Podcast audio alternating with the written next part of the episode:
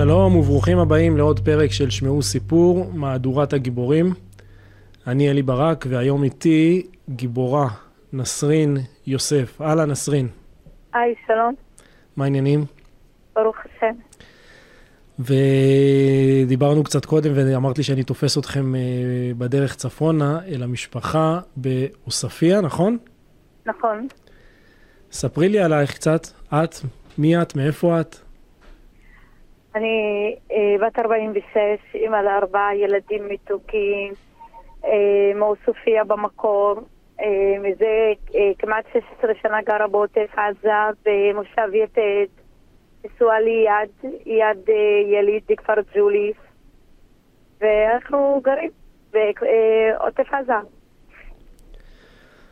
ואם אני חוזר לנסרין שלפני 20 ו-30 שנה, נגיד כנערה באוספיה, בכלל בחלומות שלך זה היה משהו כזה? להגיע לגור במושב, בעוטף עזה? לא, לא. כי אני מאוד מחוברת לאדמה, לטבע, אני אוהבת את הכרמל. זהו, זה גם נוף אחר לגמרי. נכון, נכון. בהתחלה לא היה לי מאוד קשה בעוטף עזה, לבוא מהכרמל, מהירוק, מהריח של האורן, למדבר, צהוב. היה לי מאוד קשה בהתחלה.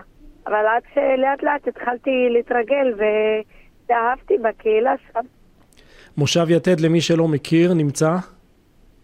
3.8 מעזה. וגם משהו כזה בערך מגבול מצרים, זאת אומרת, הוא לא רק בעוטף עזה, הוא ממש גם קרוב, הוא ממש בחלק הכי דרומי.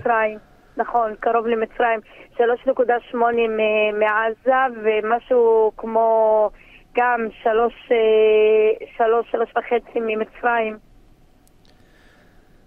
ותספרי לי על ההחלטה הזאת, שלפני, אמרת כמה, 16 שנים שאתם גרים שם באזור? כמעט 16 שנה, ביוני 16 שנה. איך זה קרה? זהו, הכרתי את בעלי, והוא אמר לי, אם הכל יסתדר בינינו, נתחתן ונגור בקיבוץ. וככה זה יצא. בהתחלה שהגענו למועצה אזורית אשכול, גרנו בקיבוץ סופה. ממש התחברתי שם לקהילה, שהפכה להיות המשפחה שלי. וכל אחד ואחד מהם. ואחר כך, אחרי צוק איתן, אחרי שבעלי הוא החייל הראשון שנפצע בצוק איתן, לפני שנכנסו רגלית לעזה, ובגלל כל האיום של המנהרות, אז עזבנו ליישובים, למושבים. זה מצחיק, את אומרת עזבנו, זאת אומרת, סופה היה לך קרוב מדי, אז עזבת ל-3.8, שזה בן אדם שגר במקום אחר לא רואה את ההבדל הגדול. נכון, זה כאילו שעברנו את הכביש, אבל רצינו קצת להתרחק גם מכל הפצמרים ולהיות קצת רחוקים מהקו טבח. יעד הוא איש צבא? איש מילואים עכשיו. אבל כשעברתם לשם בעצם הוא היה איש צבא באזור. נכון, כן. ומה אתם עושים שם? ממה מתפרנסים? ממה חיים? אז זהו, יד עכשיו עובר בחברה ביטחונית שנותנת מענה לצבא, ואני הייתי עכשיו ואני הוציאו אותי לחל"ת, כי אני לא יכולה לעבוד בגלל כל המצב הביטחוני, אני שומרת על הילדים שלי, וזהו. ובואי ניגע רגע בנקודה, אמרת שהייתם תקופה מסוימת גם כקיבוצניקים, ואחר כך עברתם למושב. ובכל זאת משפחה דרוזית בקיבוץ יהודי, מושב יהודי, בתוך קהילה יהודית, איך זה עובד? זהו, כשהיינו גרים בקיבוץ הכל היה טוב ויפה, כשעברנו למושב אחרי זמן מה, אני חשוב לי לציין שגרנו במושב אחר לפני יתד, ששם הילדים שלי חוו גזענות, ובכל זאת אני תמיד חזקתי את הילדים שלי, שראיתי שזה לא עוזר, וזה התחיל להשפיע על הילדים שלי מבחינה נפשית, שכל הזמן קראו להם ערבים מסריחים, וראיתי שהגזענות, אני מטפלת ואני נלחמת בשביל שהילדים שלי לא ירגישו שהם שונים, אז החלטנו שאנחנו רוצים לעזוב, חיפשנו מקום שיוכל לקבל אותנו, שלא מעניין אותם שאנחנו דרוזים והם יהודים, שיקבלו את האחר. וברוך השם, ביתד, המושב שאנחנו גרים בו עכשיו, קיבלו אותנו בחיבוק. הילדים גם מרגישים בנוח, אין את הגזענות שהם חוו ביישוב הקודם, וטוב לנו. ואנחנו מרגישים שאנחנו שייכים. שזה הכי חשוב, כי אמרת שאת קודם הרגשת שייכת בכלל לכרמל. כן. והילדים אוהבים את המקום? הילדים שלי, כן, נולדו, ארבעתם נולדו בעוטף עזה. עכשיו אם אני באה לילדים שלי ואני אומרת להם שאנחנו רוצים לחזור צפונה למשפחה, אז הם ישרות מתנגדים, במיוחד עכשיו אחרי כל המצב. אז אמרו לי במפורש, אמא, אל תחלמי על זה שתנתקי אותנו מהבית. כי זה הבית שלהם. נכון. תספרי לי על החיים עכשיו בקטע של לגור בעוטף, מה שאנחנו, אנשים שגרים במרכז הארץ, לא מכירים. איך נראית שגרה של חיים בעוטף, בין אם זה 3.8 או 2 קילומטר מהגדר? בוא נגיד לך משהו, העוטף זה 90% זה גן עדן, 10% זה גיהנום. גן עדן, אתה קם בבוקר, אתה רואה את כל החקלאים, אתה רואה את העובדים הזרים שבאים, אתה רואה שכולם זה משפחה אחת, לא משנה אם אני דרוזית או המשפחות הן יהודיות, אתה רואה שכולם דואגים, אוהבים, מחבקים אחד את השני. אתה רואה, העוטף זה משפחה אחת. אבל לצערי הרב, היום העוטף התפרק. רגע, אבל לפני שאני מגיע לעכשיו, גם בשגרה לפני 7 באוקטובר, כמו שאמרת, 90% גן עדן, 10% גיהנום. הייתם שם גם במבצעים הקודמים, בצוק איתן ובעופרת יצוקה, ולא נתחיל לעבור על כל הרשימה. ואז מה קורה? אז זהו, כל הזמן היה לנו את הטפטופים האלו, היה לנו את המבצעים, היה לנו עופרת יצוקה, עמוד הענן, חץ השחור, הכל, היה לנו מלא, אבל היינו רגילים, יומיים 3 וזהו, זה עובר. היינו מתחזקים, נגיד כל מבצע היינו מתחזקים אחריו, אבל עכשיו זה קשה לנו. אני חוזר איתך רגע לפני 7 באוקטובר, דווקא ל6 באוקטובר. איפה הייתם? יום לפני? 6 אוקטובר זה יום שישי, יום ניקיונות, בישולים, ארוחת ערב, ואז הגיע הביצוץ שראיתי את כל הבית. מה, 6:30 בבוקר? שבת 6:30 בבוקר, צבע אדום הראשון. אנחנו ישנים, בעלי עם רגל שבורה בסלון, אני רצה להעיר אותו שיש את צבע אדום, מכניסים את הילדים לממד. וחושבים שמה, שזה עוד סבב רגיל? כן, אנחנו חשבנו שחיסלנו להם מישהו בלילה ולא ידענו, או שסתם טפטופים, כי אנחנו רגילים שמטפטפים אותנו, וזה עובר, אבל לא ידענו מה, ולא תיארנו שזה לא סך הכל טפטופים, שגם מחבלים שחדרו לנו למקום הכי אינטימי שלנו. ואז מה, נמצאים בממד כמה זמן, הצבע האדום לא מפסיק? אז זהו, אז אנחנו בממד עד 7:30 בבוקר, הפסקת חשמל, ואז מתחילים להתנתק לאט לאט מהמציאות, ולקראת 9:30 המחבל הראשון, אני יוצאת החוצה, מגיעה אליו, אני אומרת לו, תרים את הראש, תסתכל לי בעיניים, אני לא מפחדת ממך. זה מחבל מי תפס אותו בעצם? זהו, אז הכלם נבח, ואז כיתת כוננות זה הייתה, ואני יצאתי החוצה, בעלי יצא מהדלת השנייה, ואני הלכתי, הבאתי את החבל כדי לקשור, ואז התחלתי לדבר איתו בערבית, והתחלתי לוצא ממנו את המידע, מאיפה נכנסת, מי שלח אותך, ואמרתי לו, תרים את הראש, תסתכל לי בעיניים, אני לא מפחדת ממך. ואז הוא כן הסתכל לי בעיניים. והתחיל לדבר? מה? והוא התחיל לדבר? כן. ואז שאמרתי לו, מאיפה נכנסת ומי שלח אותך? הוא הצביע לי על ה... הוא אמר לי, יש בגדר, פתח בגדר, נכנסנו משם. כששמעתי, נכנסנו, אז שאלתי אותו כמה אתם ואיפה הם מסתתרים. אז הוא הצביע לי על החממה שהייתה במרחק של 100-150 מטר ממני. ולשם נשלחו כיתת הכוננות? ושם, ואז רכב נצר מחרג, ומישהו קורא לי בשם נסרין.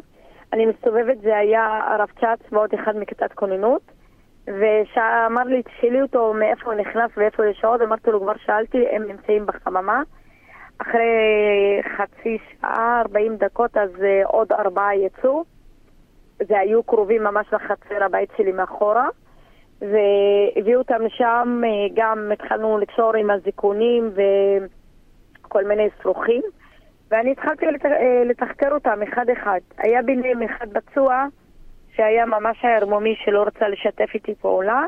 הוא תמיד דאג להגיד לי שהם חפים מפשע והם ברחו מחמאס. אז אמרתי לו, אוקיי, אם ברחתם מחמאס, למה לא באתם אתמול? למה לא באתם חמישי? למה דווקא היום? למה לא באתם שבוע שעבר? ואז לא היה לו מה להגיד לי, והיה אחד שניסה לשתף פעולה שהבצוע השתיק אותו. אמרתי לו, אתה נראה לי בחור טוב, אתה נראה שיש לך משפחה, ילדים, אישה. תקשיב, אני אעזור לך, תעזור לי. עשית עליו ממש מניפולציות של חוקרת. אני לא יודע, בחלום החירה שלי לא חשבתי שאני אעמוד מול מחבל ואני תחקר אותו. ואז התחלתי להבטיח לו כסף, זהב, להכניס אותו לאכול, להתקלח ולהעלות אותו על מדי צהל, ואני מבריחה אותו עם האוטו שלי. והוא אכל את הסרט, וככה התחיל להוציא לי מידע איפה כולם נמצאים, ואז הוא בטח להעלות איזה חיליה שנמצאת בתוך הפרדס של השכנים, ועד שעה 6:30 בערב הופיעו 3 קצינים, ואחד הקצינים שאל אם מישהו דיבר איתם, אם מישהו מבין ערבית, אמרתי לו אני. הסברתי לו על כל המידע שהוצאתי, וטלפון של אחד המחבלים התחיל לצלצל. עכשיו רגע לפני, כל הזמן הזה כשאת מתחקרת אותם בחצר שלך, יש מסביב צבע אדום, יש עוד שומעת יריות, איפה הילדים, מה קורה? זהו, אז שמענו מלא צבע אדום, נפילות, בומים חזקים, ירי של מקלעים. הילדים היו בתוך הממ"ד. אני חשבתי שהילדים בתוך הממ"ד, אבל בדיעבד, הבת הגדולה שלי, שהיום היא בת 14, היא צילמה הכל מהחלון בזמן שאני מתחקרת אותם ובזמן שאני מדברת איתם. ולצערי הרב, מהחממה שהיו בתוכה מחבלים ראיתי תמיד עשן שחור. היום אני יודעת שאלו החברים שלי שנשרפו בחיים באחד הקיבוצים שם, שגרים מעבר לכביש.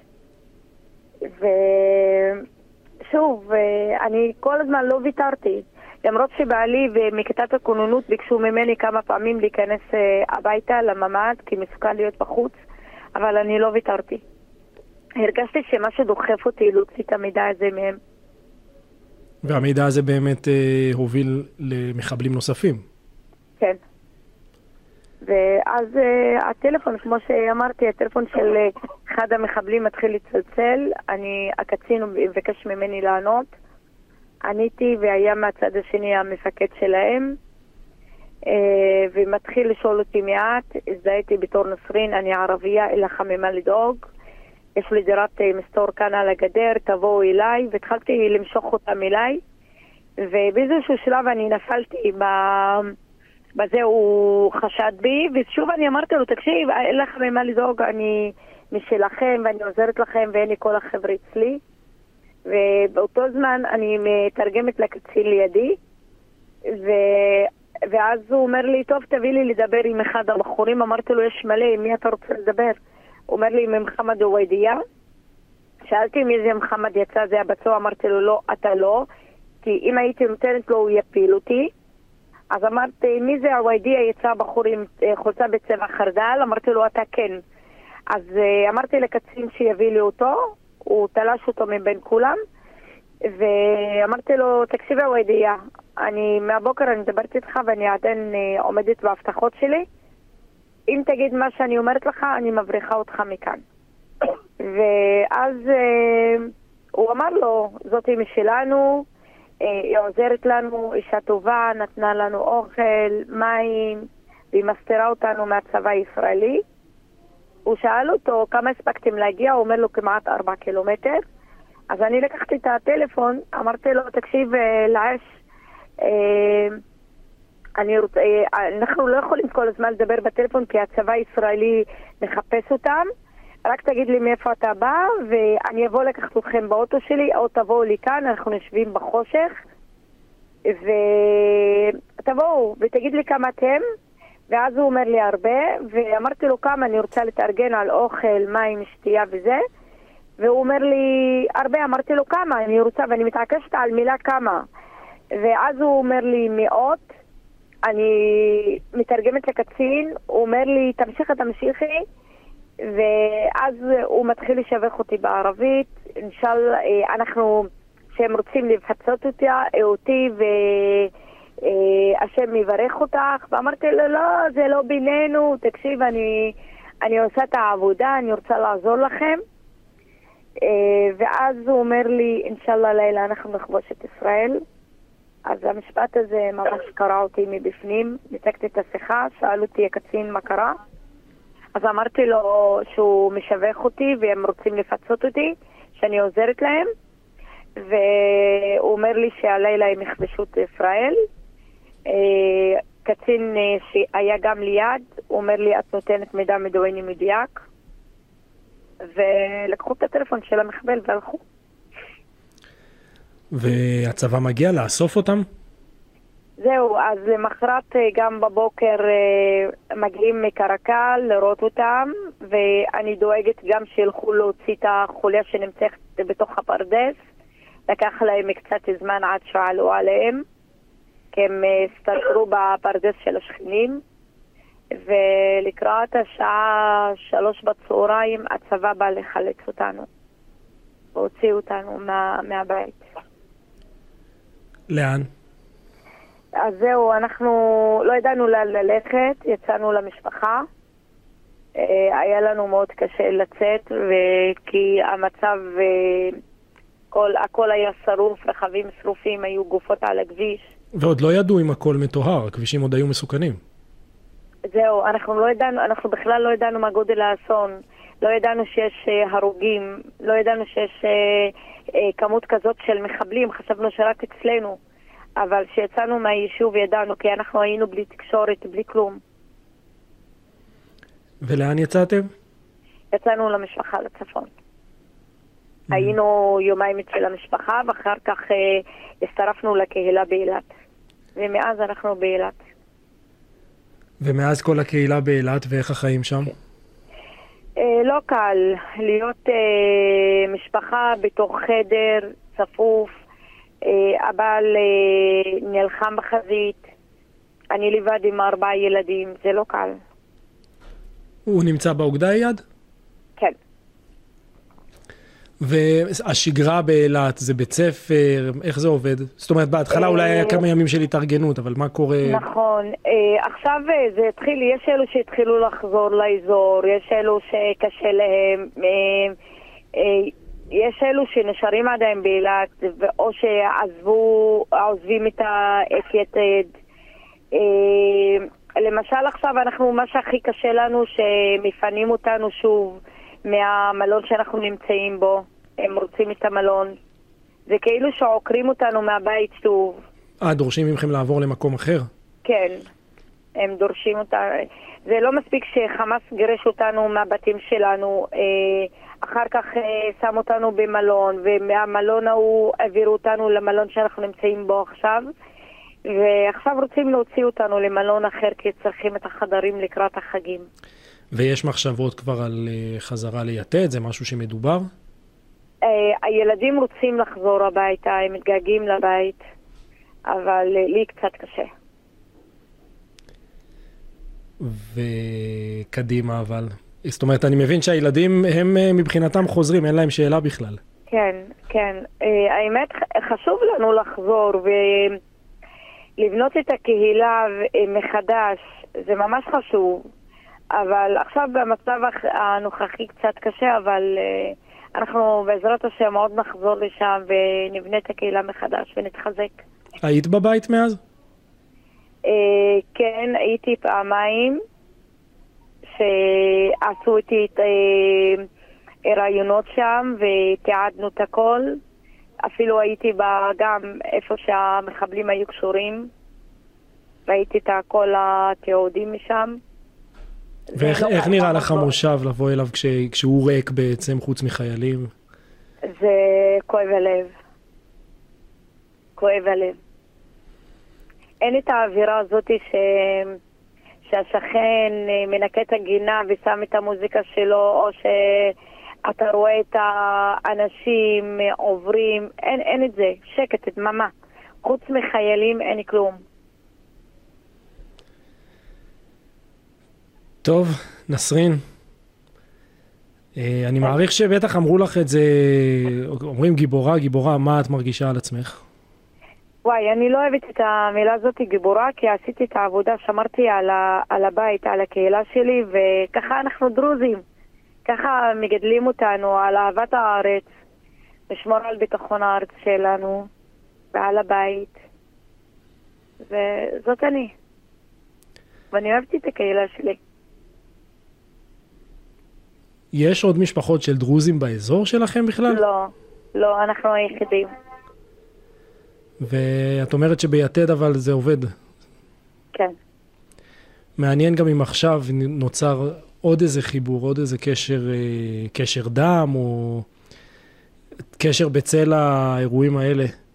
אני יכולה להגיד לך שמאז 7 באוקטובר לא רק מיתד, מכל היישובים מסביב, כי אם אני לא הייתי יוצאת ומתחקרת את המפלצות האלו, הרבה יישובים חס וחלילה אינם בין החיים, כי יש עוד 10 יישובים, כי הוא אמר לי שהם רוצים לכבוש, אז היו יכולים לטבוח בכל היישובים ששם, ואני שמרת על כל הקהילה, כל האנשים שאני ממש אוהבת, שבשבילי הם משפחה.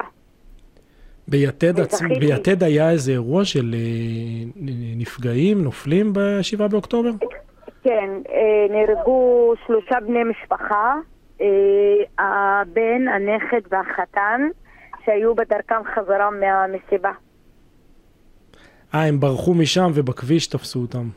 כן. הבנתי, אבל למושב עצמו בעצם המחבל... לא, לא. כל מה שקרה, מה שאת מספרת עם הכיתת כוננות, ואז הפעילות שלך עצרה את... הצלחנו. אם אני לא הייתי מתעקשת על החוליה הזאת שמסתתרת בתוך הפרדס, היינו מגיעים לטבח, אבל הצלחתי לעלות עליהם. טוב, זה ממש לנצל את ה... כאילו כישרון טבעי כזה של חוקרת שלא ידעת שיש לך את זה בכלל. כן. אני לא יודעת מאיפה זה בא לי. אני לא יודעת.